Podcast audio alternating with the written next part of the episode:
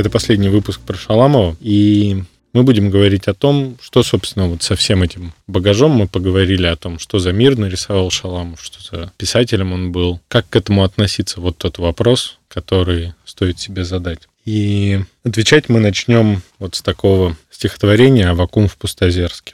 Авакум — это лидер старообрядцев, который был довольно неугомонным, и несмотря на все попытки во время церковной реформы уговорить его перейти в новый чин, он отказывался, более того, не отмалчивался, а распекал как мог, имея огромный авторитет в народе и в боярстве, распекал как мог царя, что в конечном счете привело к ссылке, причем не помогло даже заступничество царицы.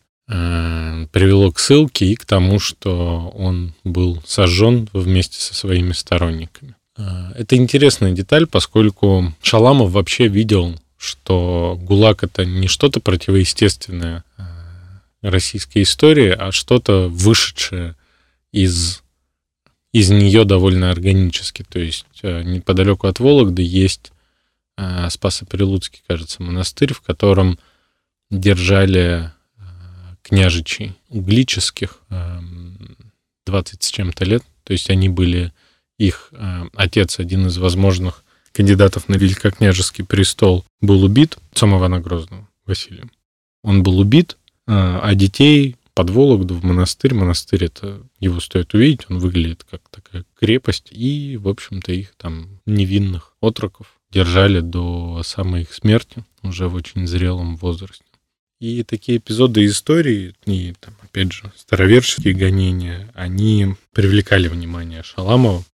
Не в бревнах, а в ребрах церковь моя, в усмешке недоброе лицо бытия. Сложением двуперстным поднялся мой крест, горя в пустозерске, блистая окрест. Я всюду прославлен, везде заклеймлен, легендою давней в сердцах утвержден. Сердит и безумен я был, говорят, страдал, где и умер за старый обряд. Нелепостен этот людской приговор, в нем истины нету, и слышен укор. Ведь суть не в обрядах, не в этом вражда. Для Божьего взгляда обряд ерунда.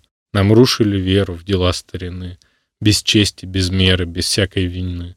Что в детстве любили, что славили мы, внезапно разбили служители тьмы. В святительском платье, в больших клобуках, с холодным распятием в холодных руках. Нас гнали на плаху, тащили в тюрьму, покорствуя страху в душе своему — Наш спор не духовный о возрасте книг. Наш спор не церковный о пользе верик. Наш спор о свободе, о праве дышать, о воле Господней вязать и решать. Целитель душевный карал телеса. От происков гневных мы скрылись в леса. Ломая запреты, бросали слова по целому свету из львиного рва. Мы звали к возмездию за эти грехи, и с Господом вместе мы пели стихи. Сурового Бога гремели слова. Страдания много, но церковь жива. И аз, непокорный, читая псалтырь, в Андроневский черный пришел монастырь. Я был еще молод и все перенес, побои и голод, и светский допрос. Там ангел крылами от стражи закрыл, и хлебом со щами меня накормил. Я подвиг приемля шагнул за порог, в Даурскую землю ушел на восток. На синем Амуре молебен служил, бураны и бури едва пережил. Мне выжгли морозом клеймо на щеке, мне вырвали ноздри на горной реке. Но к Богу дорога извечно одна, по дальним острогам проходит она. И вытерпеть Бога пронзительный взор немногие могут с Иисусовых гор. Настасья, терпи и не плачь, не всякое счастье в одежде удач. Не слушай соблазна, что бьется в груди, от казни до казни спокойно иди. Бреди по дороге, не бойся змеи, которая ноги кусает твои. Она не из рая сюда приползла, из адового края посланница зла. Здесь птичьего пения никто не слыхал. Здесь учат терпению и мудрости скал. Я — узник темничный, 14 лет. Я знал лишь брусничный единственный цвет. Но то не нелепость, не сон бытия, Душевная крепость и воля моя. Закованным шагом ведут далеко. Но иго мне благо, и бремя легко. Серебряной пылью мой след занесен. На огненных крыльях я в небо внесен. Сквозь голод и холод, сквозь горе и страх, Я к Богу, как голубь, поднялся с костра. Тебе обещаю, далекая Русь, Врагам не прощая, я с неба вернусь. Пускай я осмеян и предан костру, Пусть прах мой развеян на горном ветру. Нет участи слаще желаний конца, Чем пепел, стучащий в людские сердца. Ну, в общем, это взгляд, который Шаламов, нетрудно заметить, проецирует на себя, то есть сохранение при каких-то вот государственных гонениях э, веры, прежде всего, даже он про это говорит в начале стихотворения, а веры в право сохранить свой образ жизни и свою жизнь какой-то нетронутой. Потому что если посмотреть, та оппозиция, которой принадлежал Шаламов, она была против... Она не за реставрацию каких-то старых порядков была. Они были все убежденные коммунисты, но просто верили, что коммунизм должен быть немного другой и не превращаться в авторитарную власть диктатора. И именно за это они и поплатились. Они хотели сохранять свободу, а, открытость дискуссии о том, какой должна быть страна. И все в итоге оказались в ГУЛАГе, задавленные сталинским режимом. А, я хочу еще вспомнить один рассказ «Вечная мерзлота». Он начинается довольно интересно. А, Шаламов приезжает фельдшером на новый участок и начинает обустраивать дела. Он уже матерый ЗК, он э, хорошо справляется со всеми своими обязанностями, договаривается со всеми начальниками, беспокоится о заключенных. Э, и одного из них он решает отправить на сложную работу. Он у предыдущего фельдшера мыл пол, и Шаламов решает, что ему ну, не нужен человек, который будет мыть пол. Вот, и он выгоняет его на общие работы.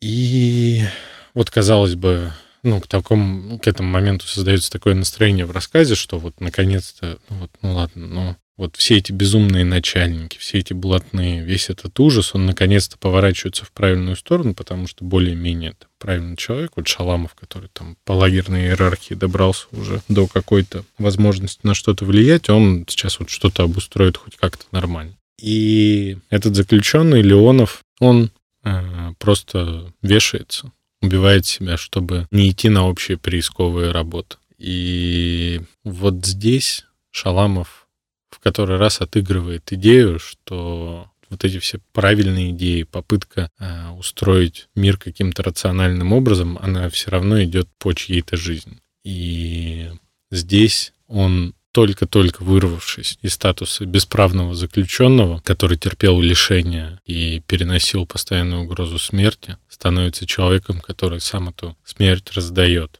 И к вопросу, о котором я говорил, о том, как нам к этому всему относиться. Вот этот рассказ, он, в общем-то, дает нам определенную точку отношения. Относиться к этому нужно так, чтобы не оказаться ни жертвой, ни палачом. А это означает, что ни в коем случае нельзя это оправдывать, и ни в коем случае нельзя даже давать намека на возрождение этой системы.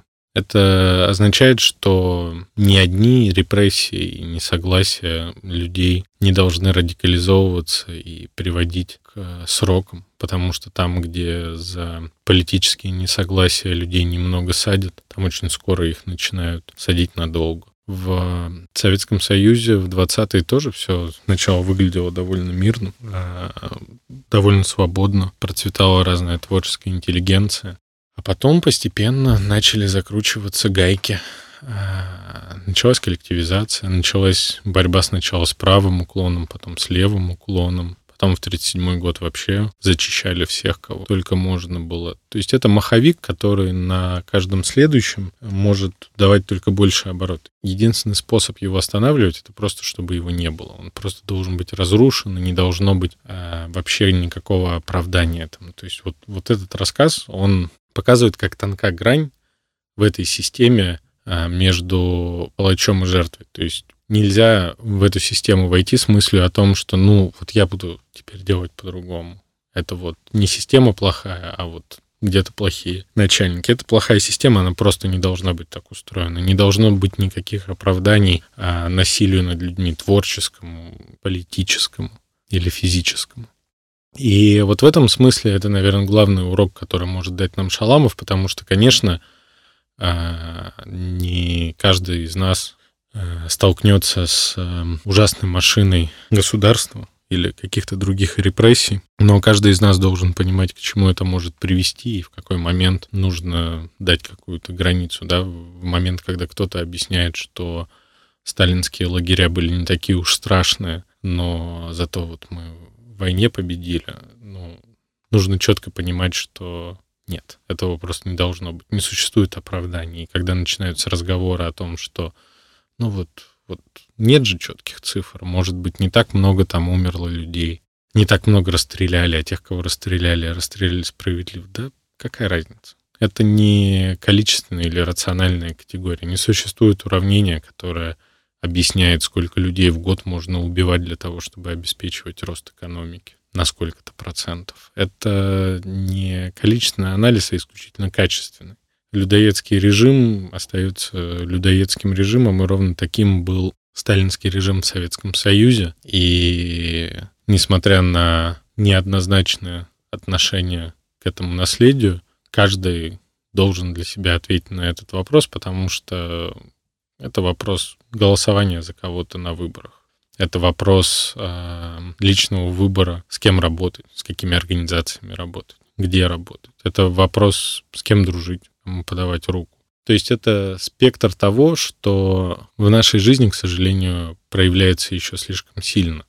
Фильм «Дудя про Колыму» вызвал такой резонанс, потому что, в общем-то, это история, которая нами всеми ощущается как история, находящаяся за углом. И надеюсь, что после этих выпусков у вас останется какое-то ощущение важности Шаламова как литератора, поскольку это человек, который в этот жуткий потусторонний мир сходил, хорошо его для нас записал и сделал все, чтобы мы никогда больше вообще не сворачивали на эту дорожку. Надеюсь, это то, что вы хорошо запомните.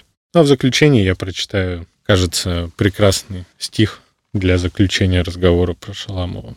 Я прожил жизнь неплохо в итоге трудных дней. Как ни трудна эпоха, я был ее сильней. Я не просил пощады у высших сил. У рая и у ада пощады не просил.